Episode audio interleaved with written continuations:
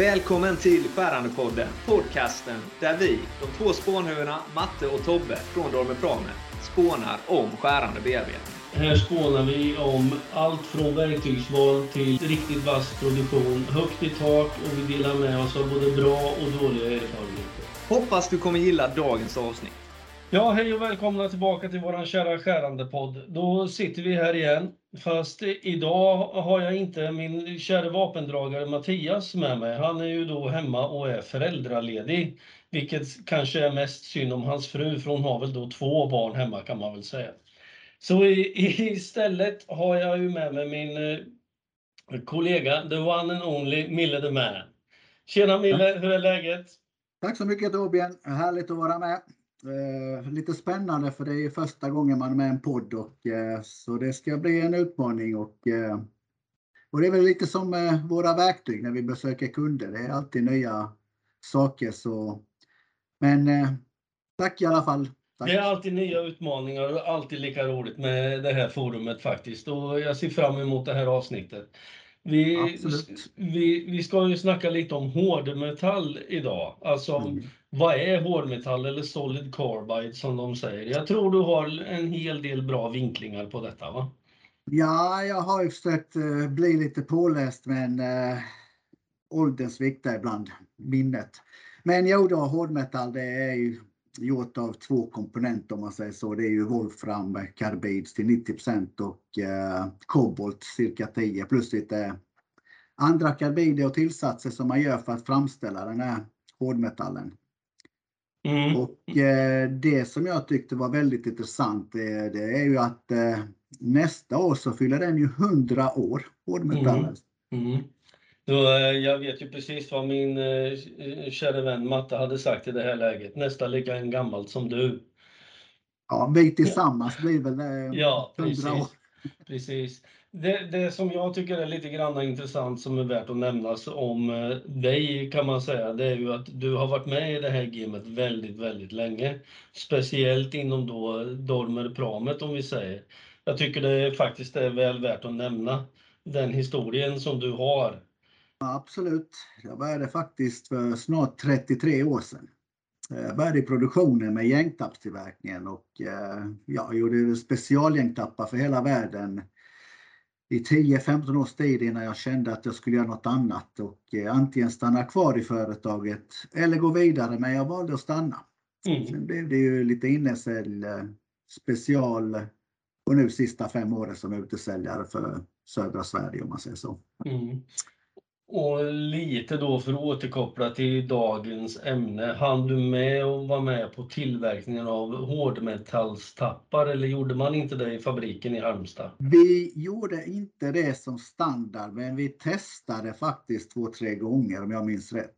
Mm. Ta fram hårdmetall och köra fram, men det var ju svårt att bearbeta. Mm. Det är klart, det är lite annorlunda. Ja, det var lite annorlunda krav, och hårdmetallsgängtappar, det är väl inte det folk skriker om om man säger så. Nej, det är ju inte så vanligt. Det finns det finns ju även i vårt program några stycken, men eh, vanliga hårdmetallgängtappar, det var inte priet om man säger så. Nej, det blev ju gängfräsarna istället. Ja, precis. Och eh, om man säger så här, om man jämför då snabbstål och hårdmetall och så här, grejen är ju den att Matt och jag brukar ju prata väldigt mycket om eh, skillnader mellan saker. Varför väljer man det verktyget här? Varför väljer man det där? Liksom de här grejerna. Alltså när föredrar man en solid eh, hårdmetallspinfräs eller ett solidt hårdmetallsborr kontra ett snabbstålsborr? Jag tycker det är intressant att få dina vinklingar på det här. Matt och jag har ju tjötat ganska mycket om det här, men ja. Vad har dina synpunkter på det här? Vad... Nej, jag brukar alltid utgå efter de man besöker, företaget, kravet för att köra hårdmetall som du säger. Det är ju beroende på vad man har för maskinpark. Mm, mm. Hårdmetall är ju hårdmetall, och eh, du kan ju få ner massa tid. Mm. Du har större valmöjligheter. Har du maskiner så kan du göra hela komponenten i en och samma maskin och eh, under kortare tid. Mm. Hårdmetallen har ju utvecklats. Talar vi om svarvning så har du fått olika sorter. Det är olika hårdheter på skären. Det är olika beläggningar, vinklar och eh, mm. som gör att ja, allting har gått mycket snabbare. Mm. Sen är det ju det här, alltså det är ju lite grann skillnad på, vi pratar ju väldigt mycket om round tools och alltså eh, inserts och man slänger sig med en massa fina ord och benämningar och, och grejer. Men yeah. round tools, då pratar vi om borr, pinfräsar, gängtappar. Inserts, det är ju vändeskärsverktyg. Yeah. Och liksom, man kan ju tycka att det är lite grann hårdmetall som hårdmetall, men på ett sätt är det det och på ett sätt är det inte. Nej. Men eh, jag har gjort lite jämförelse tidigare också och eh, när du säger hårdmetallborr och varit snabbstål så kan man ju säga det att eh, borra i rostfritt tog ju nästan ja, cirka fyrtio procent kortare tid med mm. hårdmetallborret. Mm. Antal hål blir fler. Eh, valde man att legera stål, ja då blev ju hålen mycket fler än ett vanligt H S S-borr om man säger så. Mm. Mm, mm. Självklart så kostar ju hårdmetallet eh, lite mer. Verkningskostnaden mm. blir ju högre, men tiden man sparar det gör ju att man får fram fler detaljer och fler jobb, vilket gör att man har chans att tjäna mer pengar. Precis, det, det, är, liksom, det är lite grann två världar. Jag har ju haft eh, vad ska man säga, privilegiet i, i det här forumet och få dra lite gamla anekdoter och, och sådana här grejer. Och jag har ju då ett minne från typ mitten på nittiotalet. Mm. Vi stod och skulle testa det här med hårdmetallsborr i, i en maskin. Ja. Och, och det var ju liksom, det var ju världens hype det här för det här med hårdmetallsborr. Det var ju knappt att folk kände till eller hade använt grejer och det här var med invändiga kylkanaler. Och det var pådrag på det här lilla föredraget. Alla samlades runt den här maskinen och sen så står vi där och då säger jag till killen så här, nu kör vi i luften en gång så vi ser att det är rätt programmerat för det är synd att, att krascha borren direkt. Och jämförelsen var ju liksom, det var ju som att stansa hålen i princip. Då säger den ena ägaren till företaget, jag var produktionsledare på det här stället och då och säger den ena ägaren, petar mig lite i sidan och så säger, säger han så här att du står personligen för det som går sönder. Och sen vände, vände denna och gick. De hade ingen som helst tilltro till hårdmetallsverktyg. De trodde att allting skulle gå sönder. Det kommer inte att vara rakt, det kommer gå sönder, det kommer gå av. Man hade ju liksom inte den vetskapen om det här med att köra med hårdmetallsborr och det här. Och idag kan jag säga det här företaget, jag tror knappt att de har en enda av sina kanske tolv maskiner som är bestyckad med snabbstål idag. Det är hårdmetall rakt igenom. Så utvecklingen går framåt. Absolut. Och det är intressant när du säger det, för jag hade samma upplevelse för en månad sedan. Besökte också mm. ett företag och då ville jag ju visa våra produkter och då kom jag in på snabbstål och sa han bara byt sida. Mm. Varför det? Nej, nej, vi har bara hårdmetall på hela företaget. Mm. Bra. Men det gör det saken enklare. Då visste man ju mm. vad de ville ha ju. Ja, precis. Men det här tycker jag, alltså det som är ganska intressant är ju faktiskt att hårdmetallen är ju egentligen ganska gammal.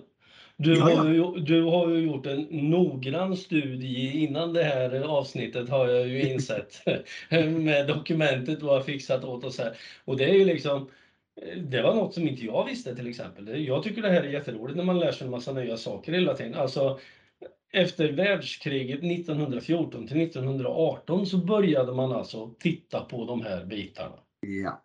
Med hårdmetallsverktyg och liksom det var alltså slitstarka alternativ till diamanter och grejer. Så det är ju absolut inget nytt koncept. Absolut. Även att man då liksom snackade om nyheter när det i början på nittiotalet och det här och det var revolutionerande.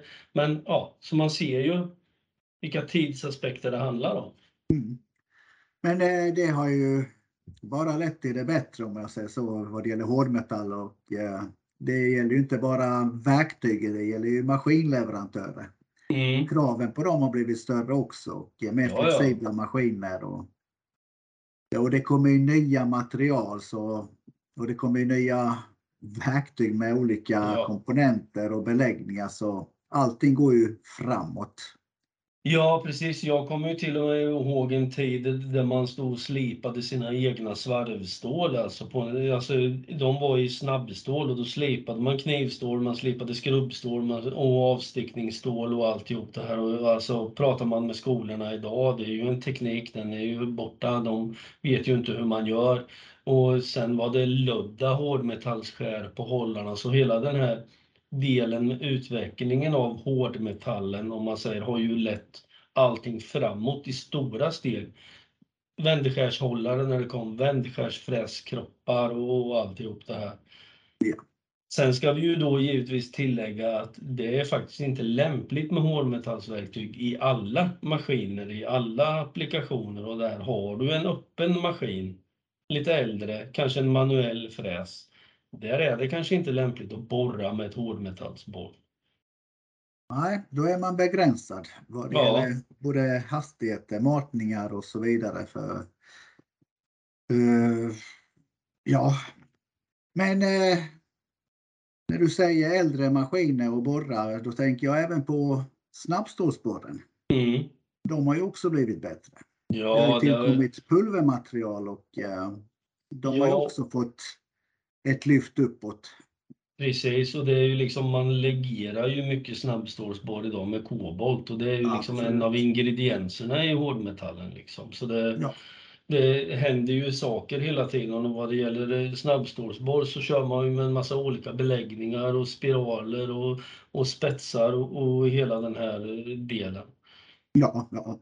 Men det som du säger just med kobolt, jag menar, vi pratar om tre till fem procent kobolt i snabbstål och eh, hårdmetall tio procent. Mm, mm. Så då tycker man skillnaden är så stor.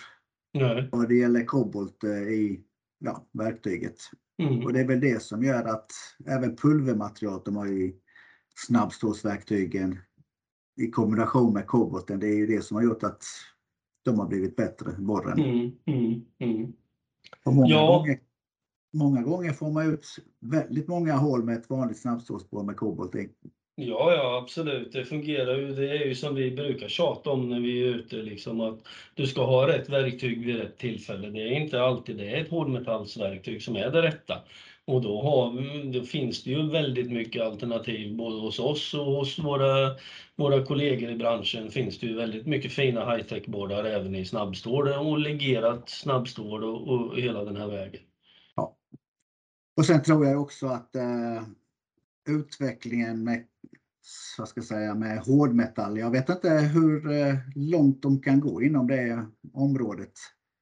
Men, ja, det, men det jag har märkt, Tobbe, det är väl att eh, det är nog de här beläggningarna som har mm. blivit eh, viktiga nu sista åren. Mm, mm. Och det är som vi har ju varit inne på det förut här i podden, att det går i vågor alltihop det här med utveckling. Det är, i perioder så är det maskinerna som är långt före verktygen i utveckling. De presterar mycket mer än vad det finns verktyg som gör. Och sen ja. kommer det perioder där det finns verktyg som presterar mycket mer än vad maskinerna som finns ute på marknaden gör. Och sen det här liksom, det går upp och ner hela tiden. Absolut. Ja. Och sen får vi inte glömma att det kommer nya material också. Ja, som är precis. svårare att bearbeta, så kravet på att få fram bättre verktyg, det, det är ju, finns ju alltid det. Ja. Och det. vi, precis som alla andra, vill ju vara med och ta fram de senaste bästa verktygen, så utvecklingen oss går ju framåt också. Och vi vill också vara med de stora, och vi är ju en av de stora också. Mm. Så det känns ju att vi har väl den win-win-tänket. Precis, vi, vi kör på det sättet. Och vad heter det? Som vanligt när man sitter i det här forumet så går ju tiden alldeles för fort. Vi, ser, vi är ju pratglada rackare allihopa. Så, eh, vad heter det? Och idag känns det som att eh, jag har fått en lite större syl i vädret än vad jag brukar få när Matte rullar igång sitt expresståg på att snacka.